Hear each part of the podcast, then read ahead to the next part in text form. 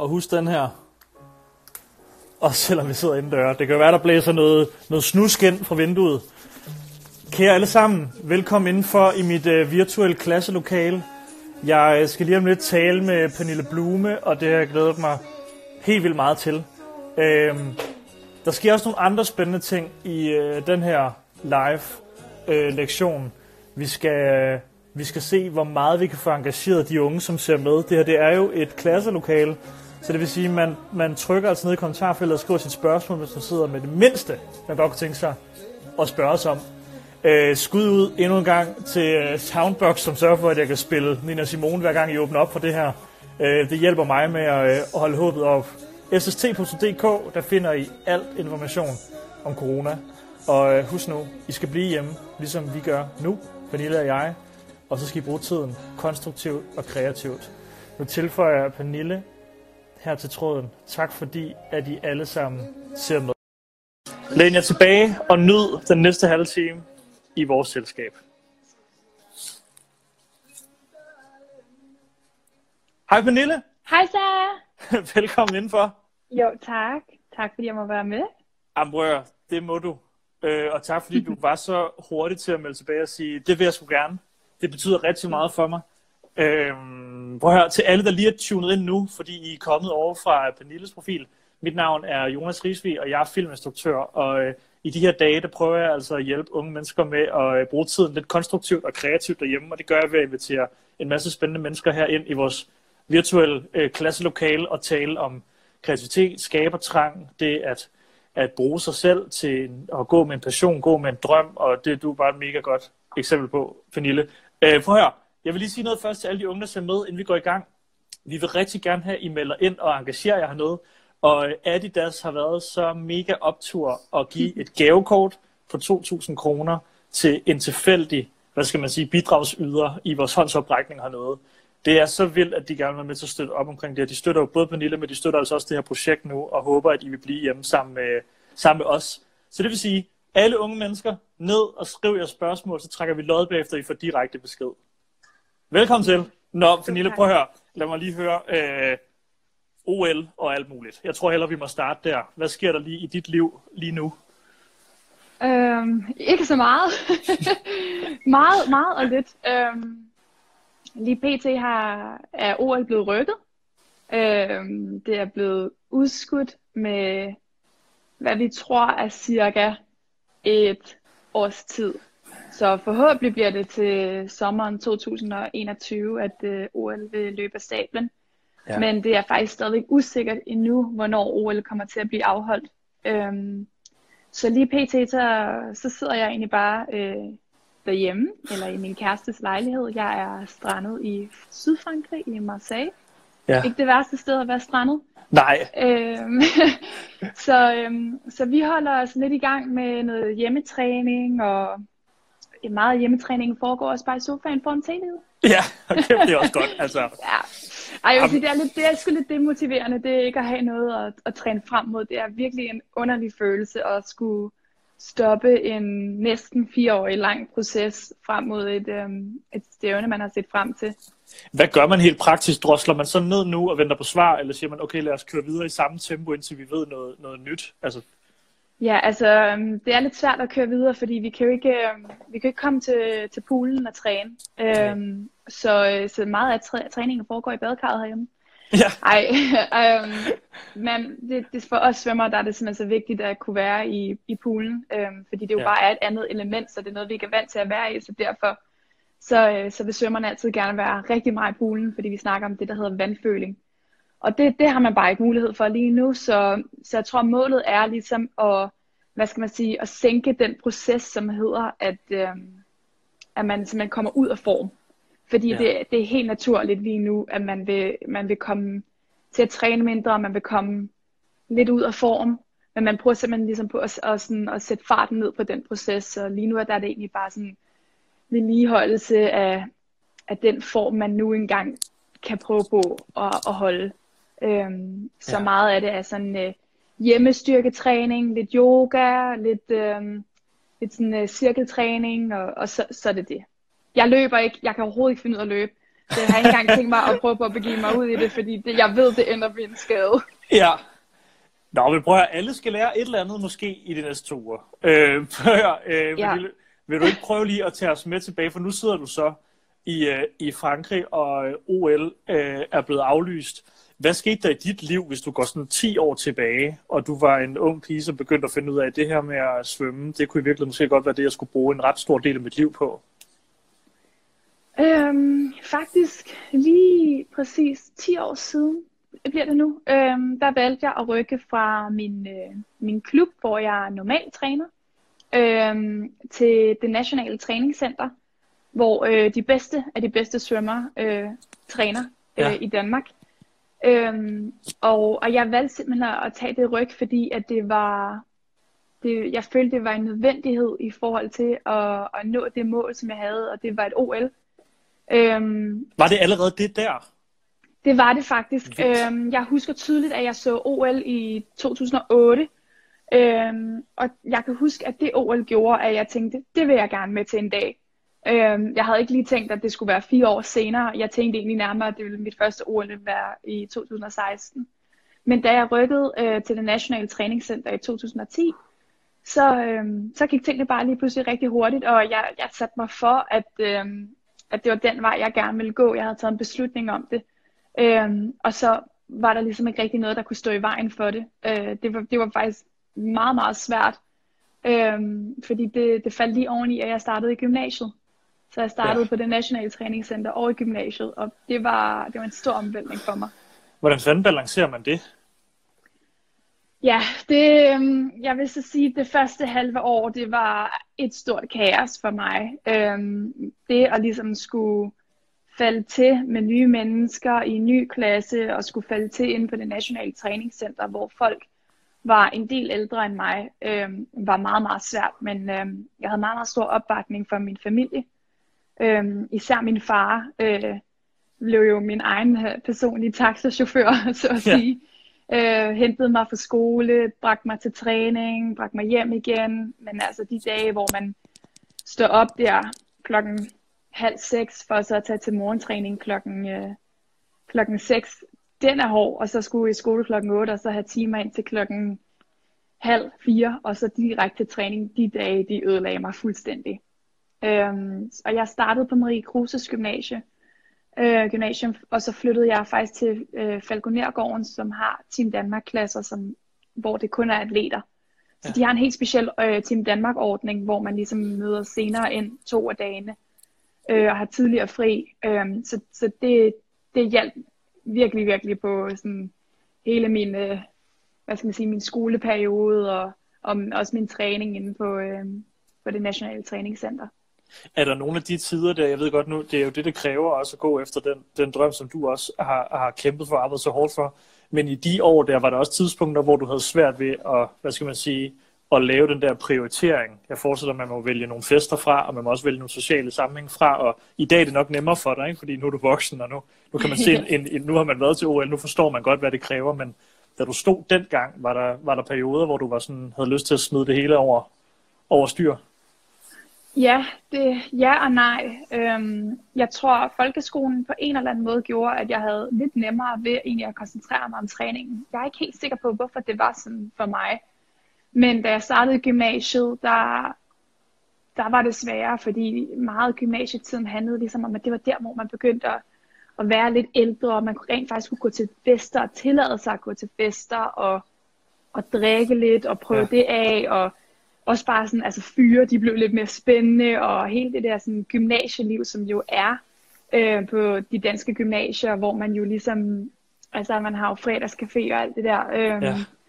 Det synes jeg godt kunne være lidt svært, fordi min træning tillod slet ikke, at jeg kunne de ting. Og jeg havde også en træner på det tidspunkt, som ingen forståelse havde for, at man havde behov for det sociale samvær, også i gymnasiet. Ja. Øhm, så jeg havde rigtig, rigtig svært ved at balancere det, og jeg endte, endte faktisk med øhm, nærmest at totalt øh, skære det ud af mit liv, hvilket at jeg den dag i dag fortryder faktisk en del. Øhm, Men, øh, og jeg droppede faktisk også ud af skolen, øh, af gymnasiet i 2012, øh, hvilket var kun på grund af svømningen. Ja. Og da jeg startede igen, der havde jeg ligesom taget en beslutning om, at jeg vil, jeg vil dyrke gymnasielivet en lille smule mere. Jeg vil tillade mig selv at vælge nogle fester, nogle ting, som jeg virkelig, virkelig gerne vil være med til, som jeg ikke vil gå glip af. Og så vil jeg nyde dem fuldt ud, og så må det ligesom koste lidt på den anden side. Ja. Men det var vigtigt for mig at finde min balance i, hvordan jeg kunne håndtere både min sport og være glad for min sport, men også kunne håndtere det sociale liv og have et godt liv på studiet, fordi jeg er sikker på, at jo bedre man har det på sit studie, jo nemmere har man det faktisk også ved at tage til træning, fordi man nyder det bare på en anden måde. Det føles ikke som sådan en offring, man gør. For jeg tror, når det er, at man begynder at ofre for mange ting, og bare ordet ofre, det, er bare, det har bare en negativ ladning. Ja. Prøv at høre, du, det er virkelig interessant, det du siger. Jeg vil også lige sige til dem, der lige er tunet ind nu. Mit navn er Jonas Riesvig, og jeg er filminstruktør overfor mig sidder på Lille Blume, og vi taler altså om, hvordan man øh, når nogle af sine mål, og hvordan man kan bruge tiden derhjemme nu, konstruktivt og øh, målrettet, øh, så vi forhåbentlig kan komme ud på den anden side med masser af energi og initiativer til at, øh, at komme, komme hurtigt videre. Og der er vildt mange, der stiller mega gode spørgsmål. Det skal I bare blive ved med, fordi Adidas har været så søde, at øh, de honorerer altså med et gavekort på 2.000 kroner til en, øh, en tilfældig af dem, der stiller spørgsmål herinde. Og det er altså til de unge, så hvis der sidder voksne derude og smider fire spørgsmål ind, vi til dem altså fra. I må gerne lytte Den går med. ikke. Den går ikke den her gang. Det her det er så til de unge derude. Og Pernille, noget som rigtig mange spørger om, som vi jo egentlig også lidt var inde på før, at det her med, at svømning, det kræver jo virkelig en selvdisciplin øh, som meget få mennesker kan forestille dem, at kan, kan tillære sig selv uden hjælp fra nogle professionelle trænere, for eksempel. Da du var helt ung, hvordan, øh, havde du den, er du, er, var du født med den der disciplin til at arbejde så målrettet, eller var der nogen, der skulle ind og sige, sådan, det er sådan her, du skal, du skal gøre det? Ej, ja, det vil jeg sige, jeg har aldrig været født med disciplin. Nej. øhm, da jeg startede med, med svømning, og da jeg ligesom begyndte at bevæge mig opad i rækkerne, øhm, jeg tror, jeg har altid været lidt for meget et legebarn, som, har, som på den måde ikke har passet helt ind i svømningens verden, fordi svømning har i hvert fald været, øh, er ikke så meget længere, men har været meget sådan en altså sort på hvid sport. Altså man gør virkelig, hvad der bliver sagt, og du stiller ikke spørgsmål, og du hopper bare ned i vandet fra en meget, meget ung alder, og så træner du bare ud af, som om, altså, at du skal til OL næste år, selvom ja. du måske kun er 9 år gammel. Øhm, så jeg har aldrig rigtig sådan mentalt passet ind i svømningens verden, vil jeg sige. Øh, heller ikke der jeg var yngre. Så, øh, så jeg vil sige, at øh, min vej frem mod toppen har bestemt ikke været, fordi at jeg har fulgt alle reglerne. Øh, fordi jeg har svømmet alle de kilometer, der skulle svømmes. Øh, det har været udelukkende på grund af sjov, leg, kreativitet og nysgerrighed for mig. Ja. Øh, jeg har været så heldig at mine yngre år, at jeg egentlig har altid været en ret bestemt lille dame. Øh, så når jeg, når jeg havde sat mig noget for, og jeg virkelig mente noget, så mente jeg det. Og så var der ikke nogen, der skulle stå i vejen for, for mig. Og det, det var også i forhold til, hvis jeg havde behov for bare ikke at træne, eller lade, gå op i vandet og lege, eller, eller andet, så havde jeg besluttet mig for det, og så var der ikke nogen, der skulle sige til mig, at jeg skulle hoppe ned og svømme videre. Ja. Fordi det fik de ikke lov til. så øh, jeg har nok altid været den lidt irriterende svømmer, for mange af dem, som altid lå og trænede virkelig, virkelig hårdt og dedikeret og, og så videre, fordi at jeg havde en helt anden tilgang til, til tingene. Men jeg tror stadigvæk den på den dag i dag, at de unge svømmer især, eller dem, der bare gerne vil dyrke sport, det er ligegyldigt det er svømning eller en helt anden sport, det er så vigtigt at holde legeelementet i live, og blive ved med at have det sjovt, så det ikke bliver for seriøst for tidligt, fordi det skal det tidsnok komme til at være når det er, at man ligesom når hvad skal man sige, op i de store rækker, hvor vi snakker EM, VM og, og OL. Øhm, men indtil da, der, der er det vigtigt bare hele tiden at forholde sig nysgerrig på sin proces og på, på sporten og på, på sig selv og, og hvem man egentlig er som person, og ikke dømme en selv for hårdt eller sige, jeg skal være på den her måde, jeg skal gøre, hvad der bliver sagt, jeg skal gøre. Øhm, alt, hvad det er, de andre gør. Og, og det er ikke for at sige, at I skal sætte jer imod trænerne altid eller noget. Øh, der sidder så en masse trænere nu, der tænker, hvad fanden er det, hun siger til de unge mennesker? Nej, det er godt, jeg, du siger det. det er godt, jeg du føler det. bare, at det er vigtigt, at man husker på at være ikke decideret kritisk, men altid være nysgerrig. Jeg vil bruge ordet nysgerrig både på sig selv, sporten og på træneren. Man må godt stille spørgsmål. Man må godt forstå tingene til bunds. Man må også godt være anderledes end nogle af de andre. Man må godt have større træng til leg end nogle af de andre. Sådan er det bare. Der vil altid være forskellige atleter i sportens verden, og der er ikke en ting, at der er ikke en måde, der er mere rigtig end den anden. Nej. Det synes jeg er helt vildt godt sagt, og jeg kan se, der kommer hjerter op, og det betyder, at folk de connecter med det, med det, vi snakker om nu. Der bliver også spurgt her, og jeg, jeg havde faktisk en hel masse spørgsmål selv, men når nu folk stiller så mange, så synes jeg bare, vi skal hoppe lidt rundt i dem, i stedet for, for jeg vil også opfordre folk til, at der findes jo øh, allerede en, en række artikler med dig, og en masse sådan gode, gode steder, man kan søge hen, hvis man gerne vil læse meget mere konkret omkring det at være svømmer, og også din, din karriere til, op til OL øh, hvor du vandt guld. Men vi prøver lige at dykke lidt mere ned i det der lag, hvor, hvor du var ung og usikker og ikke vidste, hvad der skulle ske. Øh, og der bliver spurgt her, sådan, hvad, har du nogensinde ramt muren sådan for alvor, hvor motivationen den virkelig kom på en prøve? Og i så fald, hvad har du gjort for sådan, at, at få dig selv op igen? Ja, det har jeg. Øhm, jeg ramte muren i 2012 allerede, efter OL, mit første OL. Ja. Øhm, og jeg prøvede at gøre en masse ting for at få min motivation op, og mange af de ting, jeg gjorde, var øh, rejse til udlandet, nye, prøve nye trænere, prøve nye træningsmetoder, nye, nye, øh, nye steder. Øhm, var det fordi, du tvivlede på dig selv? Ja, lige ja. præcis, fordi jeg tvivlede på mig selv. Og det, jeg fandt ud af i den proces, fordi det endte med, at jeg stoppede med at svømme, fordi at jeg stoppede med at svømme i slutningen af 2015, øh, og i starten af 2016 holdt jeg pause. Øhm, og det er mange, mange år at gå uden motivation, og uden at virkelig ville det, og tro på sig selv.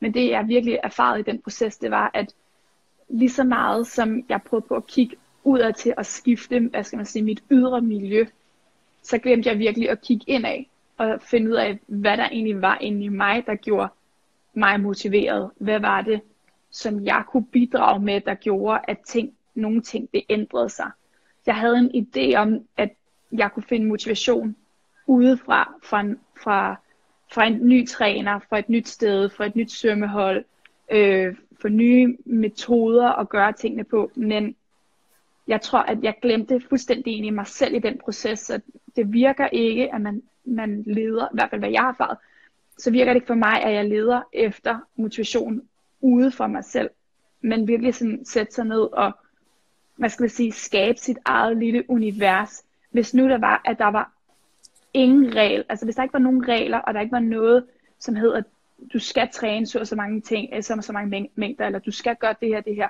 Hvis der absolut ingen regler var for noget, hvordan vil verden så se ud? Og så skabe det derfra. Og det var det, jeg gjorde i, øhm, i 2016. Det var virkelig at skabe mit eget univers uden nogen som helst regler, uden nogen, som havde fortalt mig, at det er sådan her, tingene skal gøres, hvis det er, man gerne vil blive en, øh, en god atlet. Øhm, fordi for mig, så var det ligesom, det første step var ikke at få resultater, det var faktisk at finde glæden igen. At det er det absolut første step, og så resultater bliver fuldstændig ligegyldige, fordi man kommer ikke til at få resultater, jo mindre man har, har glæde ved sin sport. Så jeg fandt ligesom min glæde og min motivation ved at ligesom skabe mit, mit eget rum, mit eget univers, og finde ud af, hvad er det for nogle ting, der jeg synes, der er mega fede, hvordan kan jeg inkorporere det, hvordan kan jeg skabe øh, mit liv på den her måde, og så må jeg se, om resultaterne kommer. Og lige præcis i mit tilfælde, altså så fik jeg jo det absolut største bevis for, at det virker, fordi jeg vandt faktisk et OL. Øhm, så altså virkelig, altså sæt jer ned, lav en, en, en planche eller noget, vær kreativ, vær, skriv tankerne ned, og så bare tænk totalt uden for boksen. Der er, findes ikke nogen boks, det er en illusion.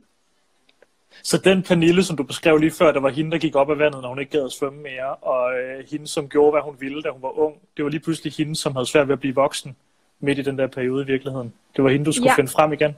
Lige præcis. Det var netop hende, som var lidt ligeglad med, hvad, hvad alle andre gik og sagde og, og gjorde osv. Altså, der er noget virkelig, virkelig smukt, hvad skal man sige, ved både børn og unge mennesker, fordi de er ikke på samme måde præget af, af så mange sådan, øh, komplicerede øh, foranstaltninger i forhold til og, og, og, og, hvad hedder, begrænsninger. Der er bare en lidt, lidt anderledes lethed, og jeg vil nok også endda kalde det lidt naivitiv, naivitet, selvom ja. det lyder negativt præget, men det er det ikke. Fordi at unge mennesker og børn især forholder sig langt mere nysgerrige og har langt større tiltro til, at alting kan ske. Ja. Hvor voksne mennesker er lidt mere, du ved, der, de har oplevet for mange ting, og har prøvet for mange ting, som ikke har lykkes osv., så, så derfor så bliver det lidt mere sådan, ej, jeg skal gøre det her, det her, det her, for at kunne nå i mål med det her. 2 plus 2 skal kunne give 4. Helt klart. Men du, hvis der sidder nogle svømmer derude og, og lytter med, har du nogle konkrete metoder, du bruger i dag for at få den der øh, pige, du var, dengang du var helt ung, og som du stadig er, op i din, i, hvad skal man sige, i, i dit arbejde som svømmer, hvor du bliver nødt til at nå nogle mål, og du bliver nødt til at, og du har også et hold omkring dig, som der har nogle ambitioner på dine vegne og sådan noget. Er der, er der nogle redskaber, man kan tage i brug som, som svømmer til sådan at, at, at mobilisere det en lille smule? Ja, det synes jeg. Altså, det må godt blive nørdet, det her. Det må for... godt blive mere ja, det må godt blive Altså, jeg, jeg bruger meget sådan en visualiseringsteknik. Altså, hvis, hvis det er, at jeg gerne vil, vil, vil være god, for eksempel til et løb eller noget andet. Øhm, man kalder, når, I svømning, der kalder man det et løb, når, det er, man, når man skal svømme. Øhm, så sætter man simpelthen ned og visualiserer, hvordan jeg gerne vil have, at tingene skal være. Ligesom at jeg kan visualisere, hvis jeg gerne vil lære at stå på hænder. Så kan jeg sætte mig ned og, seriøst og mærke efter i kroppen, hvordan det føles, hvilke nogle muskler jeg skal bruge, hvordan det føles at have, have benene oppe og hovedet nedad og, og så videre. Alle de ting, det gør faktisk, at jeg har lettere ved at udføre det i det, hvad skal man sige, i det virkelige liv, fordi ja. hjernen kan ikke kende forskel på, hvad der er virkelighed, øh, og hvad der ikke er, og hvad, hvad der er sket, øh, frem for hvad der ikke er sket, fordi man kan faktisk træne sin egen hjerne til at tro, at, at noget er sket, selvom det ikke er sket. Undskyld. Øhm, og hvis det handler om at få mit, finde mit legebarn frem igen, jamen så er det nogle gange for mig ikke altid at gå til svømning, fordi svømning for mig efterhånden er blevet så et professionelt øh, sted. Det kan, det kan sagtens have noget at gøre med vand, men altså det lyder måske mega dumt, men det kan være sådan noget med, okay, hvis, det, hvis der er noget at gøre med vand, så er det spille vandpolo, hoppe for vipper, øh, lave mærkelige ting og sager, skubbe hinanden i vandet, lave et eller andet sjov ballade, der får den der sådan, åh, oh, okay, det er faktisk fedt igen at være til træning. Lav, altså, lav nogle mærkelige ting, gå ud og lav noget andet sport også. Det kan også godt være, at, at hvis jeg går ud og laver noget andet sport, hvis jeg spiller badminton, jeg kan her godt lide at spille badminton, jeg synes, det er mega sjovt. Så går jeg ud og spiller badminton eller et eller andet, fordi jeg kan mærke, at jeg får, hvad skal man sige, mit konkurrencegen op igen. Jeg kan mærke den lyst, men jeg kan mærke det på en positiv måde. Det er sjovt for mig. Det, det er uden, hvad skal man sige, forventninger og uden sådan uden nogen, der dømmer om, hvordan jeg lige skal gøre sådan, om jeg lige skal rykke lidt min, på mit håndled, eller om jeg skal slå det hårdere. Jeg er, bare, jeg er bare helt tilbage til start, hvor det bare handler om lysten, og det at have det sjovt, og det at være nysgerrig. Ja. Det er i virkeligheden nogle ting, som der også er folk, der, der har der skriver, som er, er spændende, hvad skal man sige, at adaptere til andre fag, uanset hvad man laver, så den der målrettighed og det med at sætte sig selv mål øh, er jo virkelig noget, som alle kan lære af, uanset om man, man sidder på en uddannelse, eller man sidder i et job, eller man øh, drømmer om at blive det ene eller det andet. Er der nogle, hvad skal man sige, hvad er, du, hvad er du mest stolt af, at du har insisteret på at lære dig selv, også sådan i de unge år? Er det det der med sådan, at når først vi ruller her, så skal du altså være fokuseret, eller er der nogle ting, du sådan har, har med i bagagen, du er ekstra, ekstra stolt over? Eller hvad kræver det at blive øhm... kan man også spørge. øh, Jamen det, jeg har jo sådan, altså, man har det ordsprog, der hedder, at man kan, hvad man vil. Og det er også rigtig nok spørgsmål, er bare, hvad, hvad er det, man gerne vil? Og, og hvis man finder ud af, hvad det er, man gerne vil, så kan man alt. Øhm, man skal bare kunne ville tingene. Og, og med at ville tingene, så skal det være med en åbenhed. Øhm, jeg tror ikke på, at man forser, man kan forsere noget igennem. Øh, jo mere man forser, jo mere lås bliver man også.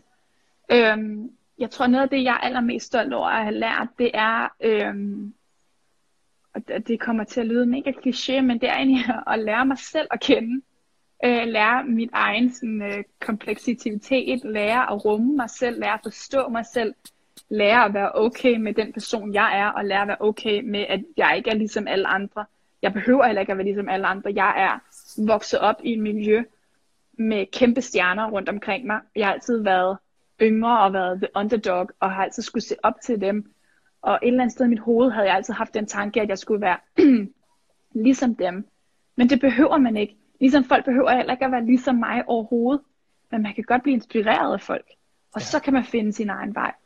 Og jeg tror, det er det, som for mig har været det, jeg har været allermest stolt over i forhold til mig selv. Det er stadigvæk at turde gå min egen vej, turde lytte til mig selv, turde tage den rejse ind til at forstå mig selv, og hvad jeg gerne vil, og gøre de ting, som jeg, jeg ligesom troede på. Selvom at jeg havde nogen omkring mig, som var verdensstjerner, og som gjorde tingene på deres helt egen måde.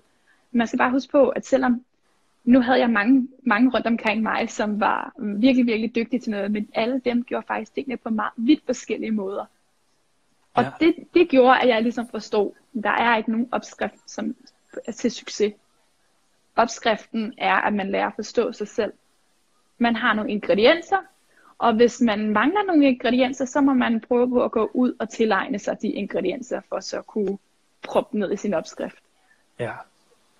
Det er mega sejt sagt det der. Jeg tror også, det er sådan en, det er nogle gange også noget, det, selvom du siger, det, det lyder som en kliché, nogle gange kan noget jo også være så banalt, at det også bare er til gengæld af sandheden. Og nogle gange har man brug for at høre den fra nogen, som man følger eller ser op til for at høre den. Om det er faktisk, det, det betaler sig at, at arbejde hårdt.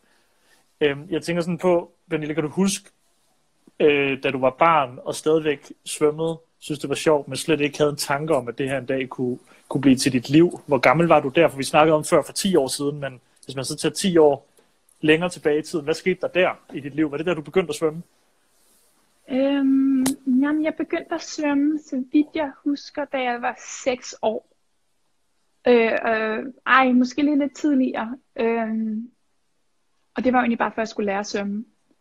Øh, jeg gik til alle mulige forskellige sportsgrene, øh, fordi jeg elskede at lege. Øh, jeg troede aldrig, jeg skulle blive svømmer. Jeg havde vand, og jeg havde øh, koldt vand især. Og jeg har altid været en frossen pind, så Ja. jeg troede aldrig, jeg skulle være svømmer. Jeg, tror, jeg troede altid, at jeg skulle være noget meget mere kreativt, sådan, øh, det ved jeg, kunstner eller et eller andet, øhm, og have intet med svømning at gøre, eller sport Ja. for den sags skyld. Ja. Øhm, så så det, det, var lidt, det har været lidt en spøjs øh, ting for mig egentlig, sådan at, at nå hertil, og så, og så blive svømmer. Ja. Øhm, men, men sådan igennem min sport, der, der var det bare ren og skær leg, især uden for sporten. Altså, jeg gik på nogle hold, hvor især, de, især i mine yngre år, øh, vi havde et godt sammenhold, og vi havde videoaftener og så videre, hvor man jo blev op hele natten og spiste pizza og alt muligt andet, og spillede, spillede Guitar Hero og Ja. Mario Kart og så videre. Ja. Øhm, så, så det var bare ren og skær leg, skole og leg. Jeg, jeg tror, vi skal prøve også at tage lidt ind i noget, som jeg synes, man godt kan lave en parallel til. I virkeligheden det her med, når du så står til et stævne, eller til øh, en dag, hvor du skal ind, for eksempel performe til OL, eller, eller til noget, der er, der er lige så stort og lige så vigtigt for dig. For mange unge øh, kender man jo den følelse fra, når man skal til en eksamen. Jeg ved godt, det kan lyde helt banalt, men det der med sådan, nu har du altså, nu er du bare dig selv alene i verden, og om lidt står der en sensor og en lærer, og du kan, du kan græde nok op af din mor og far, men de kan ikke gå med dig ind i det der lokale, og du skal, du skal på en eller anden måde lære at fokusere. Der er vildt mange, der får eksamensangst og bliver nervøse. Øh, og det kunne også være, at man skulle spille en Inklusive koncert mig. en dag. ja, hvad, hvad gør du i løbet af sådan en dag helt konkret, når du skal ind og præstere? Øh, hvad går der igennem dit hoved? Er der noget, du kan lukke af for, og er der nogle tankemønstre, du sætter i gang for at kunne være øh, forberedt? Ja, altså nu skal jeg lige sige, at jeg har aldrig, aldrig været god til, øhm, til eksamener i skolen. Øhm, jeg har altid været mega nervøs. Øh, Ja. Så øhm, jeg ved ikke, om jeg kan give de bedste råd i forhold til sådan skole, men jeg kan i hvert fald relatere til øh, i forhold til min sport, når det er, at jeg skal ind og præstere, fordi det er lidt det samme. You got Ja. one shot. Øh, du er alene. Der er ikke nogen træner, der står og holder dig i hånden, når du går op på skamlen. Øhm, der er kun dig selv, du skal stole på, og du skal turde tur tage nogle chancer. Øhm, Ja. men, men det er den samme følelse. Men det jeg altid husker på, det er, at jeg kan det, jeg skal. Jeg har ikke lavet andet end at træne, eller læst, øhm, til det her. Øhm, så den eneste måde på, at det egentlig kan gå galt, det er jo, at ens egen hjerne går ind og spænder ben for en, fordi man simpelthen vælger at tro på, at det værste kommer til at ske. Ja. Og man skal bare huske på, at det i forhold til fokus, hvis man hele tiden holder fokus på, hvad skal man sige, frygten og angsten for, at, at det kommer til at gå galt, så er det faktisk også som regel den vej, det går. Og hvis man så skifter fokus på kun de positive ting, de ting, man gerne vil osv., så, så er det også den vej, det går. Det er meget, meget, meget simpelt. Ja. Men der er mange, som går ind til eksamen for eksempel, og så skal de trække et spørgsmål. Og de bliver ved med at sige, det eneste, jeg ikke vil trække, det er det her. Og hvad sker der? Alle trækker det spørgsmål, de ikke vil trække. Vi kender det alle sammen. Ja. Jeg har været der milliard gange. Det er bare, der er et spørgsmål, jeg ikke vil trække, for det er det eneste, jeg ikke har læst op på. Alt andet har jeg læst op på. Det eneste, jeg kan tænke på, det er det spørgsmål, jeg ikke vil trække. Og jeg trækker selvfølgelig det spørgsmål. Ja. Men man, man på den måde, så har man, holder man stadigvæk fokus på, Ja. men jeg prøver faktisk ikke. Så man har jo faktisk ikke skiftet sit fokus til de ting, man gerne vil. Så man skal bare huske på, at det kan også trigge en, at selvom man tror, at man har fjernet sit fokus fra de ting, man ikke vil, så holder man så meget fokus på at holde det ude, at man faktisk stadig har glemt at holde fokus på de ting, man gerne vil, de ting, man gerne vil opnå, de ting, man ved, man kan. Så jeg sådan, mit råd er et eller andet sted, det er, bliv ved med at holde fokus på de ting, I gerne vil. Bliv ved med at holde fokus på de ting, I gerne I godt kan. Og bliv ved med at holde fokus på det spørgsmål, som I gerne vil trække. Kun hold fokus på de ting, I gerne vil, vil de ting, I gerne I godt kan. Og, og stol på, at det så kommer til at gå den retning, fordi I har jo i princippet beviset på, at når det er, I ikke vil trække et spørgsmål, så rammer I altid det spørgsmål. Ja. Så det er jeres bevis på, at andet også godt kan lade sig gøre. Ja. Jamen, det giver totalt, det giver totalt god mening. Er der nogle, er der nogle, der er sådan et meget specifikt spørgsmål, der ved med at poppe op. Jeg tror især, at det må være nogle svømmere, der spørger om det. Er der, har du nogle øh, ritualer i forhold til det her med at gå til konkurrencer, som du selv praktiserer? Sådan, det må også godt blive nørdet. Er der et eller andet i opløbet op til en dag, eller sådan noget, som du, som du gør for at forberede dig? Nej.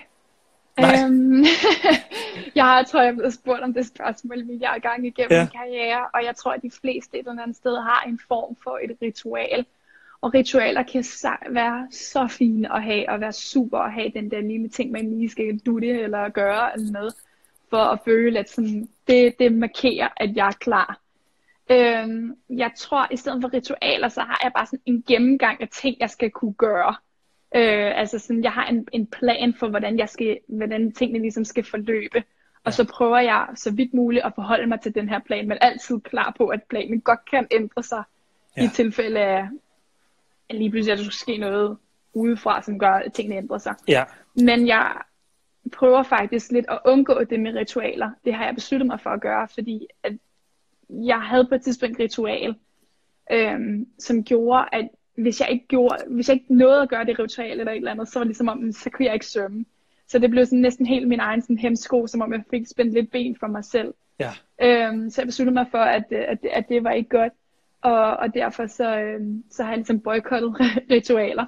Klart. Men jeg tænker, et, et, et, et, et, et, et, en vigtig ting også at tale om, øh, Pernille, er jo også det der med, når man lever af noget, som du gør, hvor det handler så meget om, at du præsterer.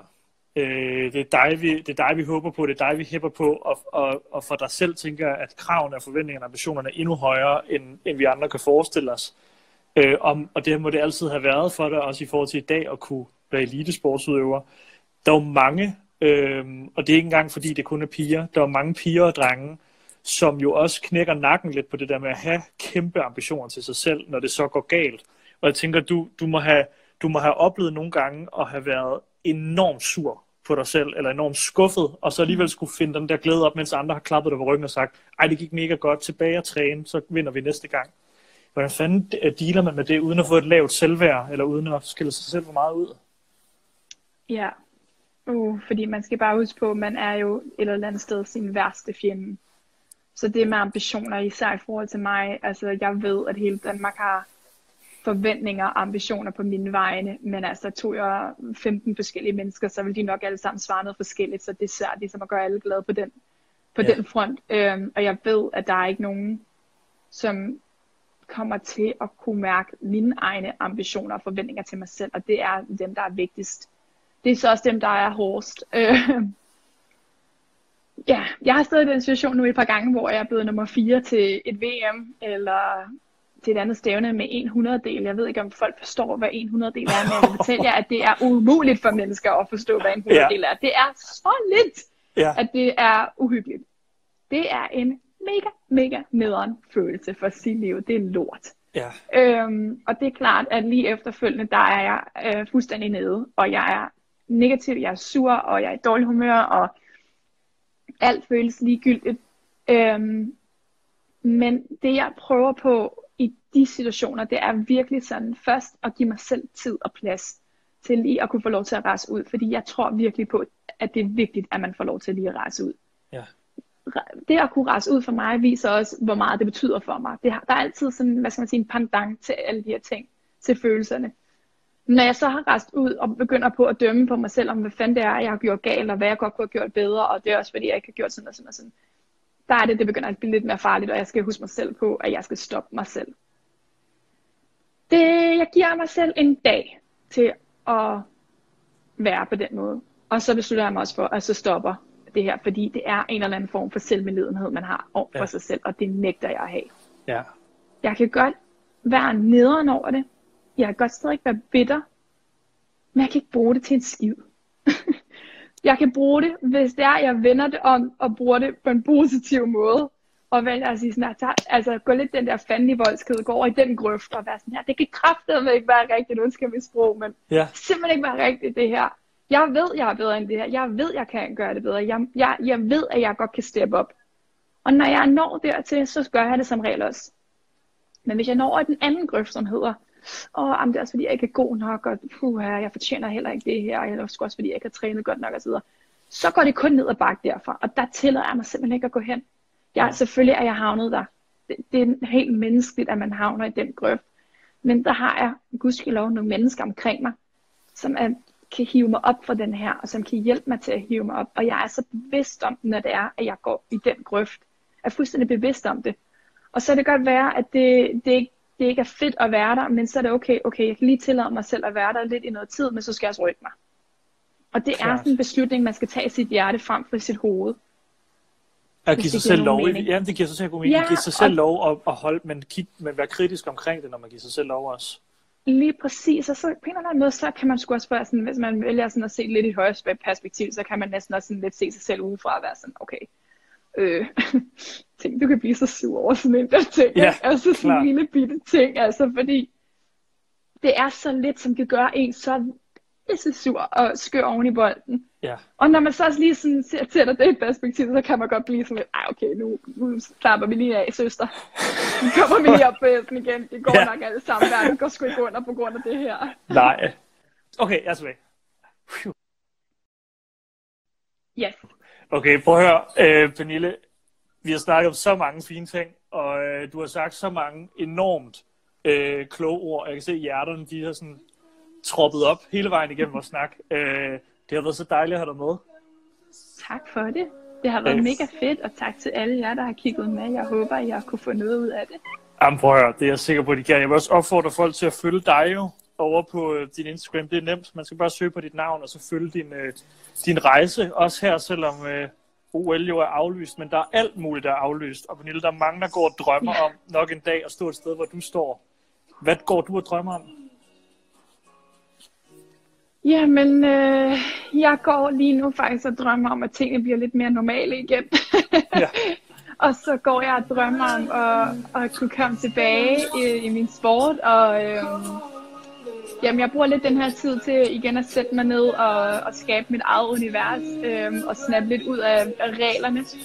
Øhm, så jeg glæder mig lidt til at kunne begynde at bruge nogle af de ting, som jeg går og tænker lige på tiden, at kunne hvad skal man sige, omdanne den fra teori til praksis. Ja. Fuck, hvor sejt, man. Det er jo sådan noget, man kan bruge tiden på nu, og til alle jer, der har set med.